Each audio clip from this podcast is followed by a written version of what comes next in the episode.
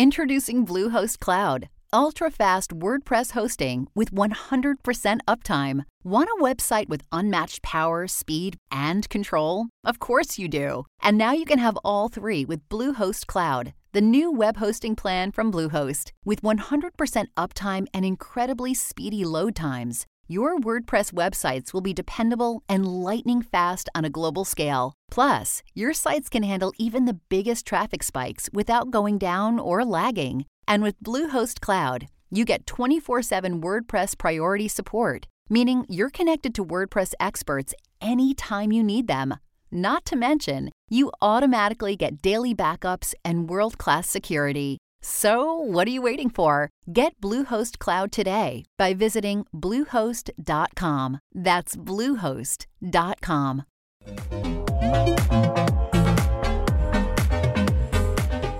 What's up, everyone, and welcome to another special episode of IndiePod, where we get to talk to the people behind some of our favorite indie games.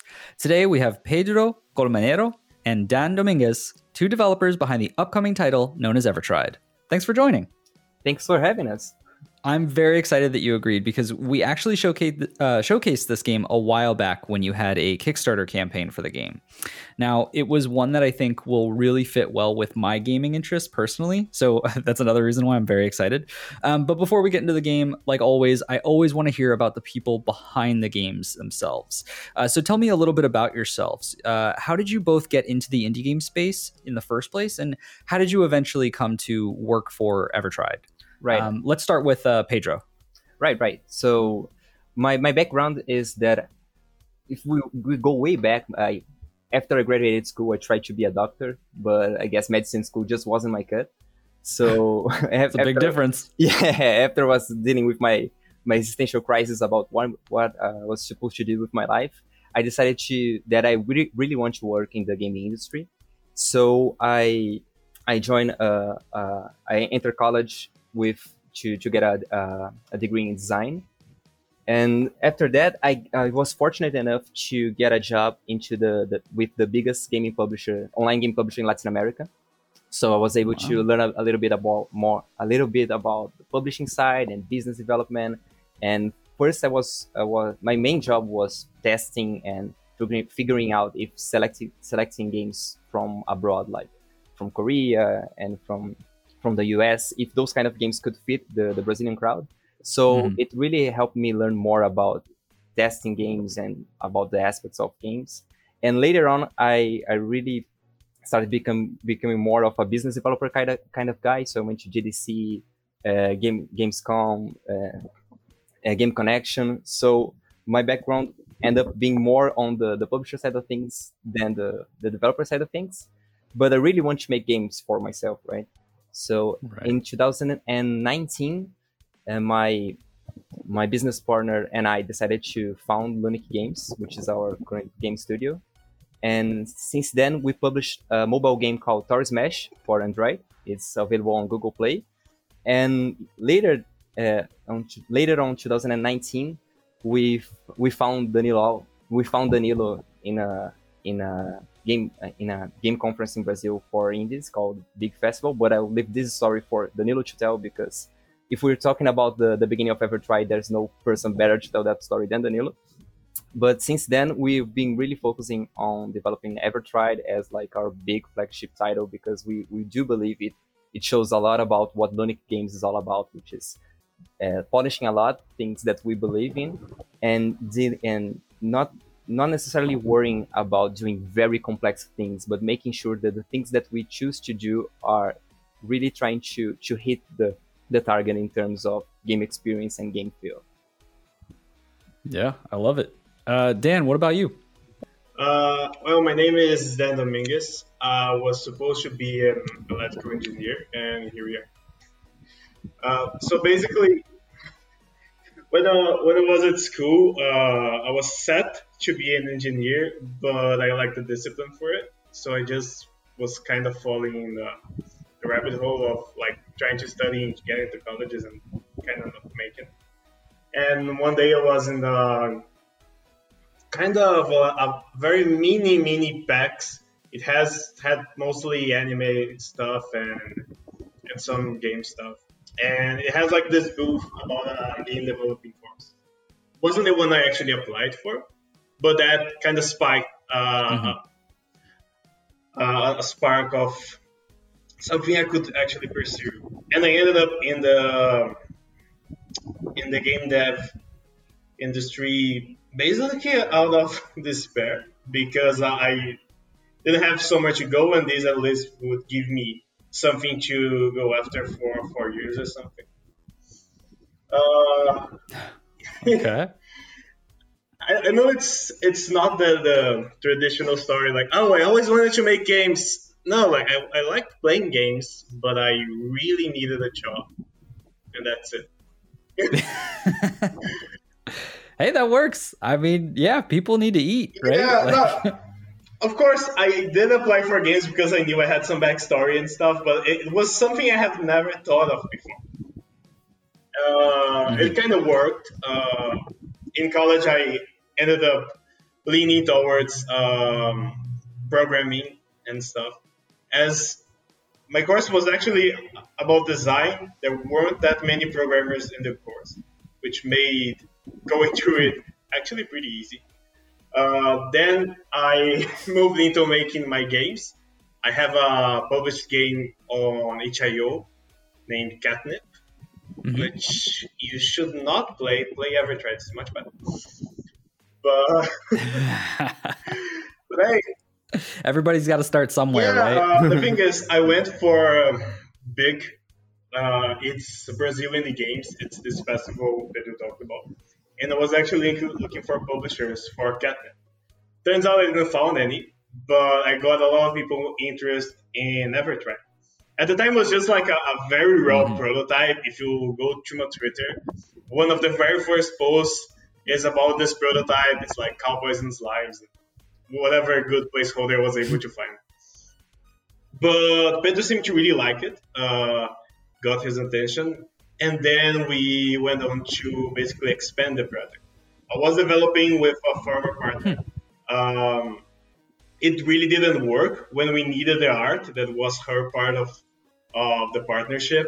She jumped off and went mm-hmm. to work as a quality assurance in some company, and basically the project was stuck. So the, the side objective going to the festival was finding a partner to pick the project back up. Since then, it has been one right. year and a half, and uh, I was really amazed by how much Lunic has uh, made Evertried be what it is today. Actually, yeah, no, I think it's I think it's pretty interesting because I, I you don't see this a lot where you have a development team or a publishing team uh, like Lunic Games in in this regards, and, and this is obviously more development side, but then also having that solo dev who is attached to this this project as well. Mm-hmm. Um, what was I mean, I, I guess out of curiosity, how did this partnership start? As in, meaning rather than you joining Lunic Games with this idea of keeping that identity of you as the solo dev and Lunic joining you, so to speak. Mm. Okay, this is one of those trick questions as not upset people, but that's okay. We have a long lasting relationship. uh, well, um, and that's and that's fine either. I mean, really, it could just be more more or less. I'm I'm looking into like what that conversation was like. Okay, of, okay. You know, yeah, the the the back and forth of you trying to find that partnership with them. The thing is, Evertried was supposed to be a lot smaller than what it is today. Uh, the I, the start mm-hmm. goal was like I had made the, the, prototype in two to three months. We would make the art in another two to three months, and then we would push it to the stores. As we developed and the team really got along fine, the teams actually, um, we started to see a lot more potential in the game than what we first thought. So the game went from like mm-hmm. six months of developing to two years. That's roughly what it is now and mm-hmm. because of that, it kind of stayed this way. The the initial idea was that Lunic would only develop the art assets such as special effects and sprites and stuff. Uh, and we would keep most of the of the code that was already developed because we had a very functional prototype. Um, Mm-hmm. But as we expanded, we ended up keeping things as they are, and that's where we are now. Uh, Lunic represents most of the team uh, because on my side it's just me and my partner Gabriel, that's uh, game designer and QA in the team. But most of it is Lunic working with uh, basically design, art, localization as far as uh, Portuguese goes. And we also have the, the auto team that jumped in just before the Kickstarter. Right, right. Yeah, that makes sense. I, I just think it's a, a very unique partnership that you don't see a lot. That's the only reason why I wanted to ask. But but before we go any further, let's dive into what this game is all about. So for those who might not know anything about the game or you know never saw the Kickstarter, how would you describe this game and what sets it apart from others?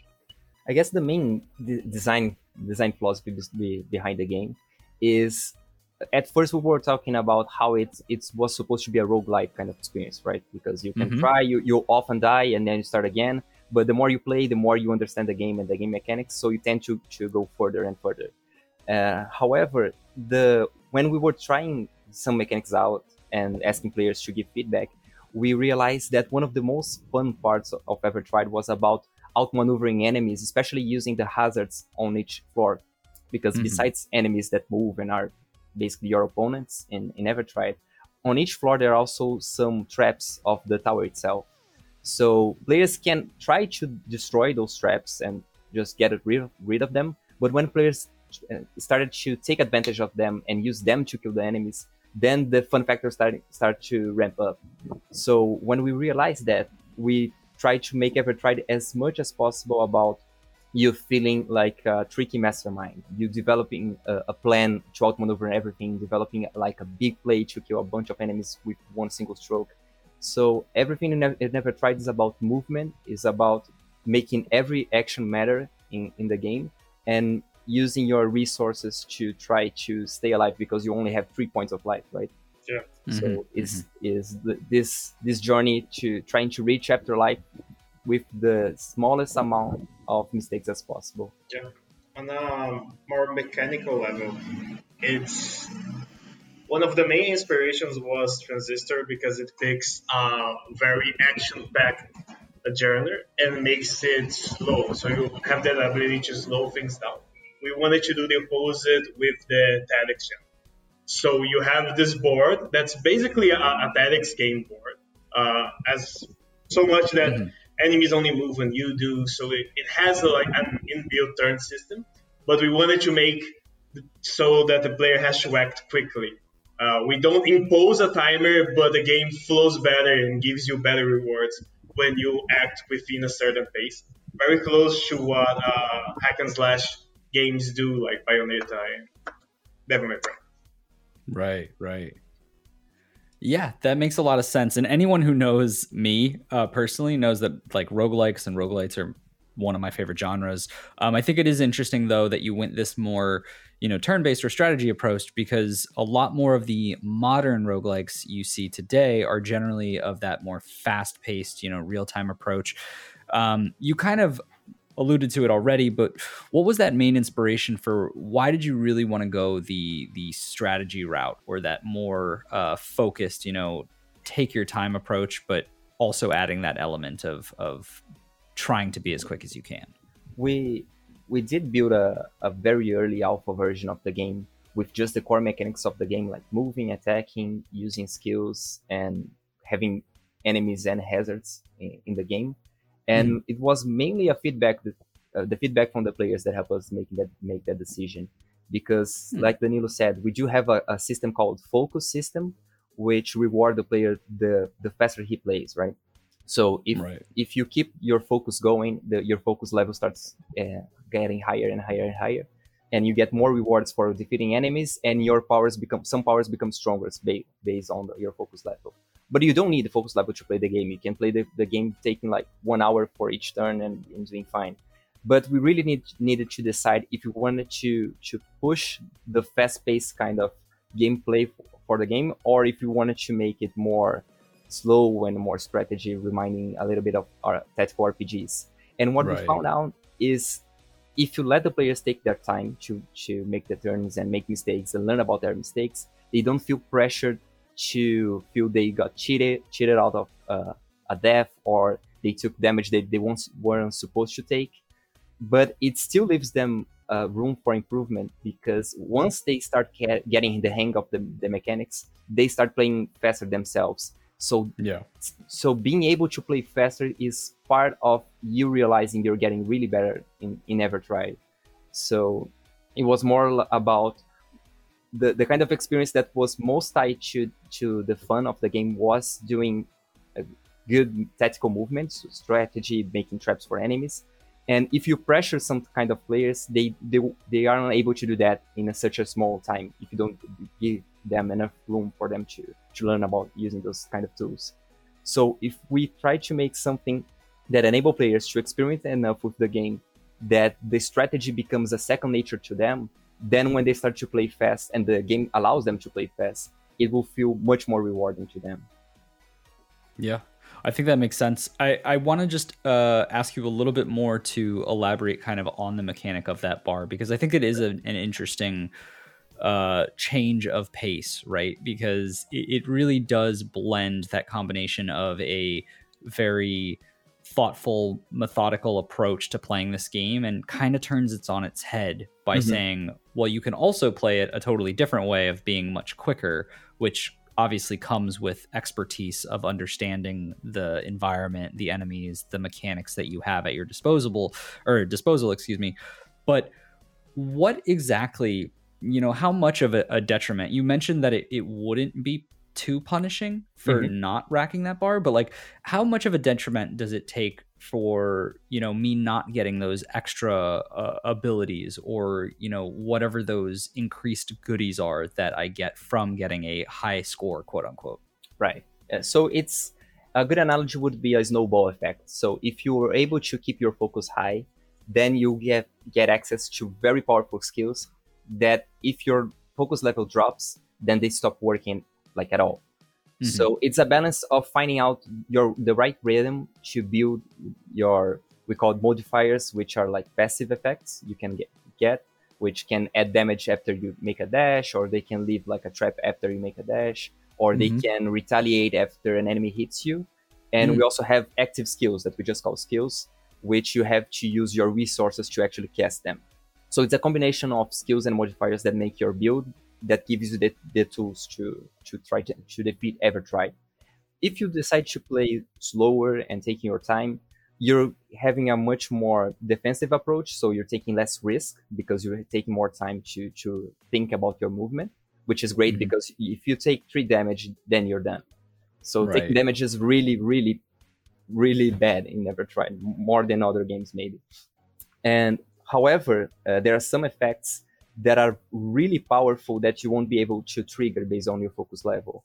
So we have, let me think, we have an effect called Rip, which is in our demo, which is a modifier. If you mm-hmm. have Rip uh, equipped and your focus level is at least five, then every time you defeat an enemy, it, it gives you basically mana to cast skills. So it's like a really powerful effect to keep like defeating enemies and using skills over and over again. However, if your focus drops from five, then it, it doesn't do anything until you get to the to focus level five again. Hmm. However, the, the the modifiers that have a lower level of triggering and and becoming more stronger, they they tend to be better for defensive play. So we have a modifier called shock, where if an enemy hits you, the enemy gets stunned for one turn. So if you take damage, at least it gives you a, a window to try to to reposition.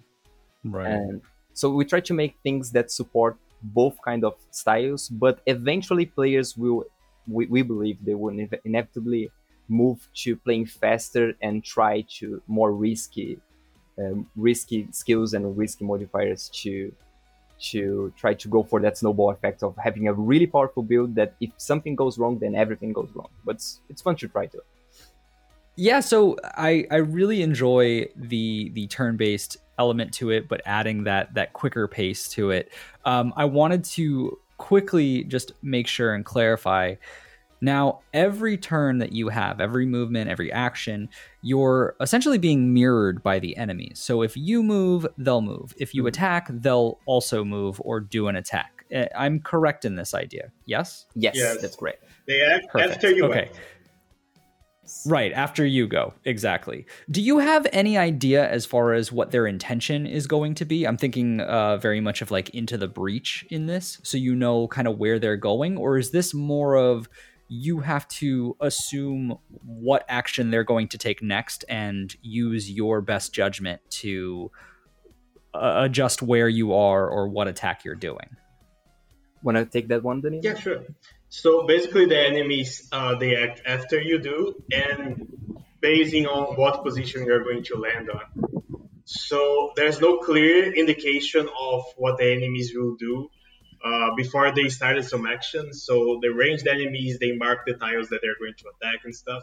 But before they start an action, you have to deduce that based on observation.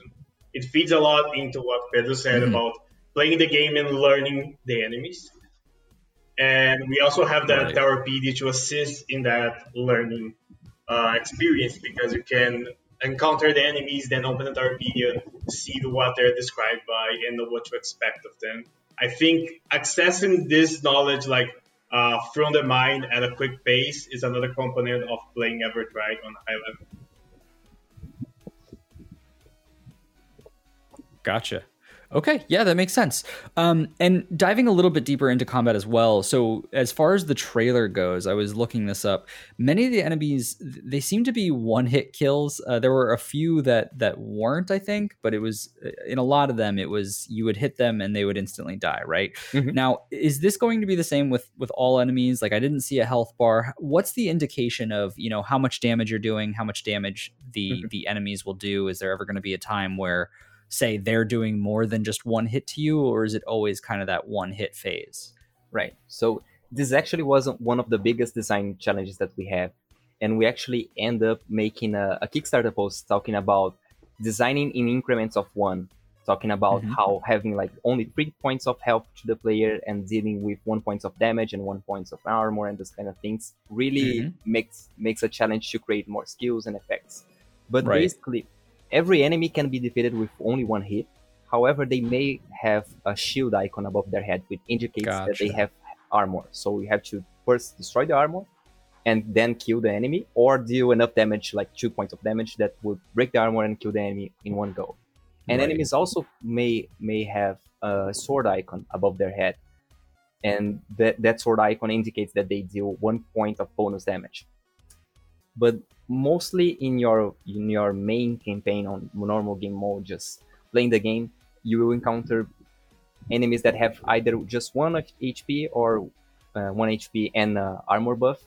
But you will find sometimes surprising how hard it is to defeat an enemy that has armor. Although you you just kind of think, yeah, just two points of damage, no big deal. I'm just going to to hit it twice. But hitting Mhm. some something twice in Evertried is already a big challenge because you you don't want to take damage yourself, so you want to reposition and everything. And not only you don't want to take damage because you don't want to die, but if you take damage, your focus level is reduced by half. So hmm. it's uh, like a really s- steep damage that you take in both aspects aspects of resources, of focus, of your positioning, and everything that you lost, your modifiers turning off. So it, it you you have to really take advantage of positioning to deal with with enemies that have more than one point of health. Gotcha. Yeah, that's that's interesting. I, really like that approach. It makes it interesting though. You kind of mentioned the difficulty of working with, you know, how do we keep ramping up different skills or how do we create these abilities that only kind of are are limited in this realm to more or less that 1 HP or 2 HP like very small increments of Mhm. damage. So, can you give me uh, maybe an example or two of some of those different types of abilities or skills that you ended up coming up with? Sure, sure. Um, one thing that I, I think it's fun to mention it is when we did have the alpha version in November of 2019, we we had a skill that on itself it dealt it, it traveled three three tiles in a line, and on each tile it dealt it, it dealt one damage, and on the last tile it could deal twice that damage and also stuns every unit in its path. So Hmm. that was like our overpowered ceiling of skills that we didn't want to reach again. So we Right. try to think out, outside of the box about what kind of utility we can add to the skills and what are what is the purpose behind each skill. So, for instance, we we knew we wanted to give players uh, options that are defensive, that that are more towards utility and also offensive skills. And the I guess the flagship offensive skills uh, offensive skill we never tried is called Divine Blade, which is a ranged option that you can strike an enemy that's one tile away from you. So it adds one one tile of range based on your basic attack. Mm-hmm. But it costs four charges. You have a maximum of five charges, which is basically the the mana of Evertried. And every time you take a step, you recover one charge. So if the first thing that you want to do in reaching a floor is to cast Divine Blade, first you have to take four steps, right? Hmm. And so we really try to figure out, okay, what's the point of Divine Blade? Divine Blade should be an option that is for dealing with ranged enemies or enemies that you want to hit before they reach you. And so range is the the biggest point of the skill. However, if we if we don't uh, if we don't balance the cost of that skill, that's just going to be overpowered because it's basically a, a basic attack that you can hit from far away. So we decided to have a, a huge charge cost for, for that skill. And every time that skill evolves, which is something that I guess we didn't mention before, but if you use a skill uh, enough enough enough times, it can actually evolve into a more powerful version. So every mm-hmm. time the Divine Blade evolves, it gains more range. So you can t- start to to hit one enemy at first, then two enemies far away, then four enemies far away. This would be our approach for offensive skills. And regarding defensive skills, I guess one of my favorite examples is Light Feet, which is a buff kind of effect that when you use, you have 50% of chance of completely dodging an incoming attack. However, if you don't dodge, you take twice the damage. Ooh, so every time that we, we give a, an effect, we try to balance out with a purpose on our stra- or a strategy behind that doesn't mean that light feet is just a, a risky option because there are other things that can be combined with light feet to try to reduce that risk. There is a modifier called energy mantle, where if you have full full charges on your character, so you have maximum resource for casting skills, and mm-hmm. you take damage, instead of taking damage in your life, your charges will absorb that absorb that, that damage. So uh-huh. if you combine energy mantle with light feet, you can be more or less of a tank in Evertried, where you're taking up slots for more offensive skills or other more offensive oriented modifiers. So adding utility and purpose behind each modifier and each skill to enable them to to synergize with each other, to enable players to create their own build to suit their, their playstyle was our main goal behind making modifiers and skills. Right, right. Uh, I'm I'm really glad you brought up that leveling part because I, I did want to know a little bit more about that. But the the main thing that I want to know is more or less how much of a roguelike first roguelite this is. Um, and what I mean by that is um, specifically with abilities. I think it's interesting because you can get those abilities from shops, which happen every uh, ten or so levels, I believe mm-hmm. it was. Um, now, when you start every run, are you starting from like you know ground zero you have nothing you then go in and you get whatever abilities come to you? Is this something where you can kind of start off with certain starting abilities that you get to pick or or can you change things? Like what does that look like from starting each run? Right. So most of your your game your gameplay in Evertried will be you starting with anything just your your dash and your basic attack mm-hmm. and you can pick up modifiers and skills on on store floors. However, if you actually end up evolving a skill to its master level, so it has it has four four basic levels. You start a skill with level 0 mm-hmm. and you can evolve that skill three times. On the the fourth level, it it gets a golden frame, and you can opt to start your new runs with that skill already equipped and you can do that for all skills. You can try to master, master all the skills. And every time you start a new run you can opt to start with no skills at all or you can pick one skill that's already maxed out for you to start equipped in your loadout. That's pretty cool. I like that. It makes it a little bit uh, you know more accessible if you're yeah. possibly having a, a, tougher time with the game. Yeah because you don't lose anything by doing that. When you purchase a new skill you can just swap that out with the skill you already have so it actually makes it a little bit easier unless you're looking to do a clean run. Mm-hmm. Mm-hmm. Now, uh, from the trailer, the fallen warrior you're playing is currently in search of the afterlife, and he or they are traveling from level to level in this process. Mm-hmm. Now, uh, can you give us a bit more background into the story as to why uh, they're stuck in this strange purgatory like world? Right, that's a great question, and I'm really excited to talk about that because one of the feedbacks that we got from you guys was about the lack of more story or context on what's going on with the game because our Kickstarter trailer was really focused on gameplay.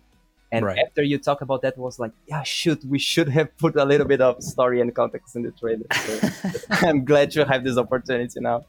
Um, okay, so basically, in in the in the universe of Evertried, uh, souls either go to the afterlife or they go to eternal dam- damnation. But okay. sometimes there are some souls that when their body dies, it the gods are not sure where they should go, and that's why the tower was created to try the souls that we don't know where they should go. So based on the occupation of the soul when it was alive, you have a different kind of trial. So mm. if you are a doctor, then you have to heal different diseases in the tower. If you were a gardener, then you have to tend to a garden in the tower. But if you were a warrior, then you have to battle your way to the top. Mm-hmm. However, your, the warrior that we control doesn't have any memory about why he they they are in the tower, right? They they don't know how they die. They don't know um, much about the, their previous life, and and you deduce along with the warrior about that he was a warrior and the little information that you can add, add by the the start of the game. And as you progress through the tower, then you may encounter other NPCs and interact with them to learn more about the tower, the universe of Evertried, and more details about your death. So not only you want to reach the afterlife to with your warrior to beat the game, but there's also a mystery about why is the the, the warrior in the tower? Why is is he dead? Right. Right. Okay. Yeah, that's actually cool. I'm I'm very excited to to learn more about the the warrior story.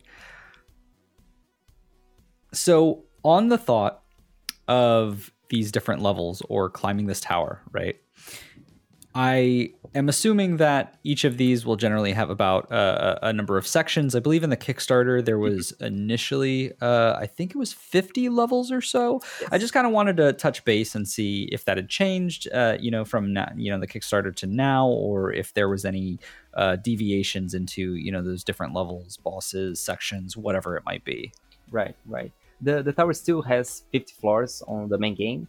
Mm-hmm. And we also unlock through stretch goals on Kickstarter the hard mode that also have 50 floors, but it's it's harder, right? so right, right. different kind different kind of enemies and more complex kind of, of layouts of floors, and yeah, it's a it's a tougher challenge generally. And but we still keep on to the to the to the fifth. Sorry, we still have 50 floors, and mm-hmm. that relates to how the, tower the tower has different sections. The inspiration behind the aesthetics of the tower and the progression, visually speaking, of the tower uh, was both the Divine Comedy, so Dante's Inferno, and yep. also the five stages of grief. So oh, okay. you start out like in a very snowy place that's kind of mystical, but not too not too strange. It kind of reminds you some to of somewhere that could be in the, the world of the living and that's mm-hmm. denial because you start out not really sure about what just happened and not sure if you're dead or not and mm-hmm. then you mm-hmm. progress to anger that's more of a fiery kind of atmosphere and everything's more uh, impulsive everything seems like it does more damage or damage to, to more things and to structure the tower in five sections with five clear aesthetics choices really made the tower work for us in terms of narrative standpoints mm-hmm. And even though the, the Kickstarter was great and we got a, a lot of stretch goals in it, we decided to to improve on the complexity of, of certain aspects of, of the tower than rather than just make the tower bigger or just put more floors. Right. Right. I think that makes sense. Probably a better better way of doing it where you're you're putting more polish into what's already there as opposed to just adding more content. Yes. Right. That's awesome. And, and on average, about how long will each one of these run? So, you know, trying to get from that level one to 50, how, how long will that generally take a player to uh, for them to complete? Right. Um, that's a, a, a, tricky question because Evertried being a roguelite, we expect you to die a lot. on trying Right. to, to clear the floor. Uh, if we're talking about clearing the floor in sorry clearing the tower in one sweep, I guess you could do that in like in 40 minutes, maybe 30 minutes if you're really good at the game. Right. But I'm I'm really ashamed of of telling you this, but I, I guess within our team, I was I'm the one that went the furthest in the tower, Mhm. and I died on floor on the on the floor 49. oh my goodness. So yeah, close. yeah. There's an enemy enemy that I'm going to nerf the hell out of him because just Yep. Just out of spite. It's working great, but just out of spite, he just can I can't seem to. He's just too smart for me. So so yeah, we expect. Although you can beat the tower theoretically in 30 Mhm. minutes, there's a plenty of, of playtime for you to get there in terms of skills. And we're not talking about enemies that just too tough to kill or enemies that are are more powerful than you. We're talking about of you mastering movement and mastering out uh, positioning in the tower because that's the most important aspects about what's going to kill you or not in that tower. Right. Wow, that's got to be frustrating. Um, but spe- so speaking of that, though, I, I already mentioned it a little bit as far as like the abilities and things. Are there any other um, forms of progression that are outside of those runs? Uh, you mentioned story bits wise. There's there's a bit of that progression, but is there anything that can help for those people who might struggle uh, getting through to those higher levels? Hmm, that's besides mastering skills, and we also have in the narratives standpoint, the the more you encounter some NPCs, the more the story gets unveiled. So if you Mhm. encounter the same NPC three times, then the three times you're going to have different kind of, of stories, and the story will evolve.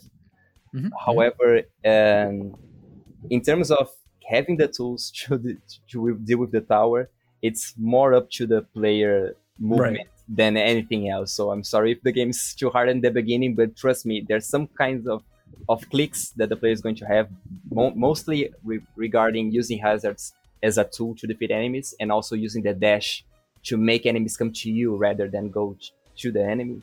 When those things click for the player, they will really they will have the uh, they will really understand that they can do much better in terms of of, of getting higher in the tower. But other, other than that, please just try your hardest. and I, I promise that the game is not unfair. Just try your hardest and you you get far. It's kind of the Dark Souls. yeah, problem. that's totally fair. just keep good.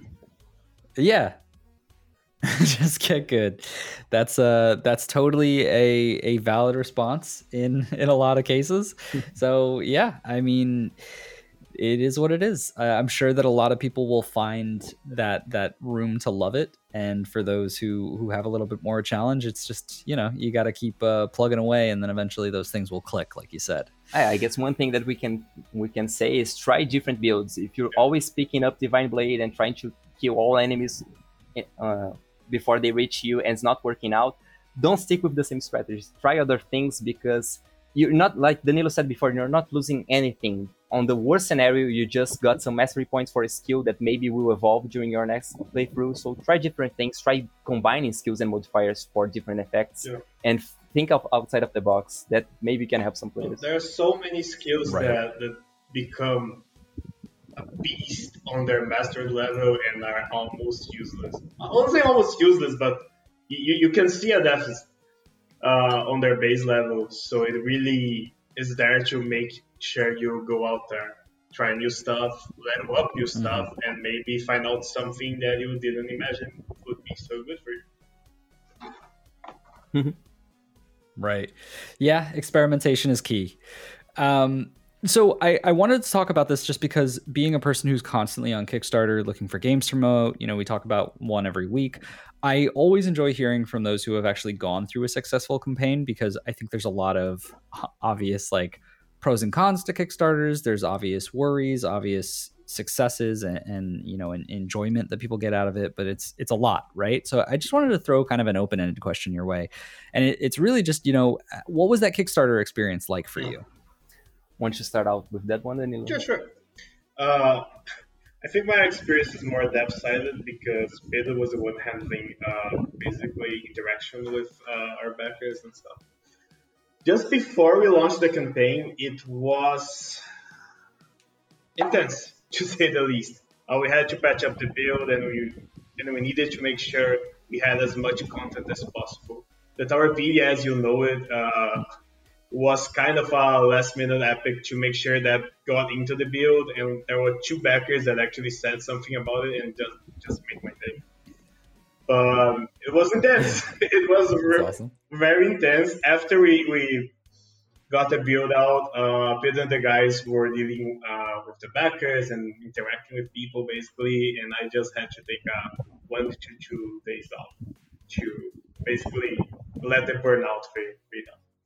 But other than that, I, I was yeah. very, very touched by how many people wanted to support our project. We were constantly checking the the Kickstart funding meter. Actually, doing work, I had to polish myself to not look at Kickstarter the whole time because I was looking at work during one second and Kickstarter during the next ten, and you know, just couldn't get any work done. because it's another thing when it's your game, right? Uh, uh, it's actually mm-hmm. they're founding your ideas, and there's new stuff you can maybe do because of that. And there's no way I, I won't talk about the, the parking goal because that was our big boss doing funding. We actually got through funding pretty mm-hmm. fast, mm-hmm. but during the campaign, uh, our big boss was getting to the consoles goal. And we got there so close that we weren't mm-hmm. even able to update the Kickstarter page because, as Pedro said, once the, the timer ends, you can't update uh, the main page anymore. So yeah, it was, it was really really a, a thrill to be part of, uh, and you just can't not look at the page once you're there, you know. Um, and I, I, was really excited about uh, the feedback too. There was this one backer that she she wanted to play on on her joystick, and we really didn't include controller support early on. And then we just made a patch one to two, two days later, including joystick support. And then there was this one guy, okay, but I have a PS4 controller. And I was like, okay, just just give me a day to rest. I'll patch it up, I promise. And it worked. It worked. Turns out that I only had a PS4 controller at, at, home too, so it, it, was good to test from from there on. But the, the sole talk on having uh, your game on the Switch uh, I personally grew up playing Nintendo, so for me it was such a big loop from going uh, from fan to to creator. You know, that yeah means a lot to me. Um, I'm developing this game, waiting for the day I'll be able to play it on the Switch. Hmm. Right, and and in the end, we did start a Kickstarter campaign with little to no like social media following because we, we had to set up a Twitter page for Evertried itself and set up a Discord channel for Evertried itself. So we didn't have any cloud before the Kickstarter. So we, we weren't sure if we, we're actually going to eh, be able to make it, right?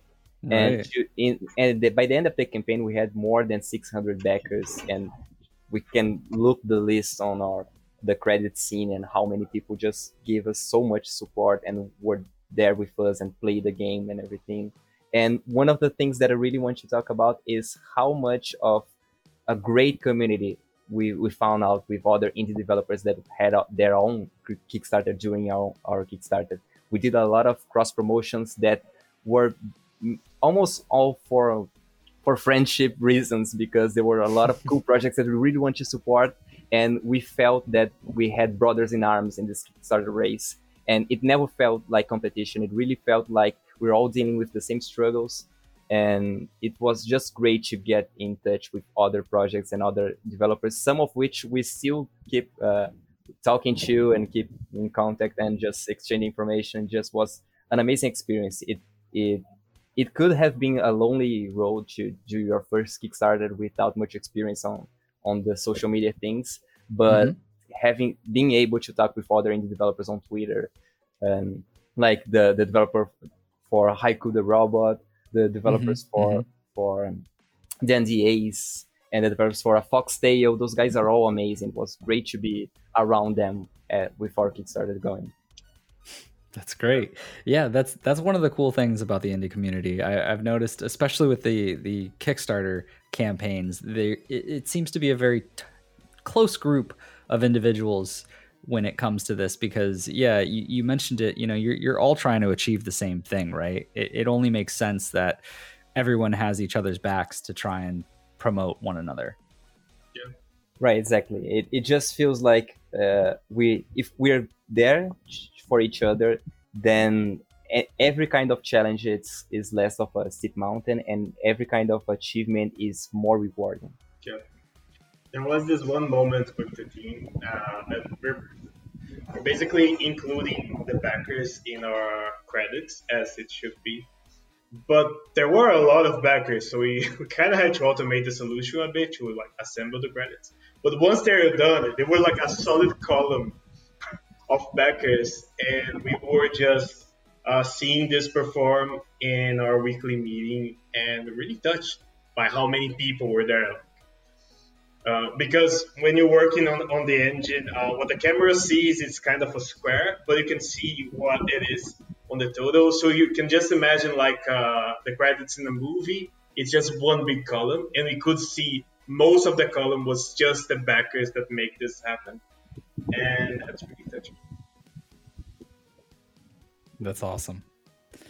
Um, so let's before we we wrap this up, I just want to say thank you to both of you. Obviously, uh, I'm very excited that you were able to come on and talk about your game because there's a lot of things that I didn't know, and I'm I'm you know much more excited about the game coming out. But that being said, let's talk about the game actually coming out. So, with any game devs I talk to, when they have their game currently in development, I understand that I'm not going to get an exact release date because that would be crazy.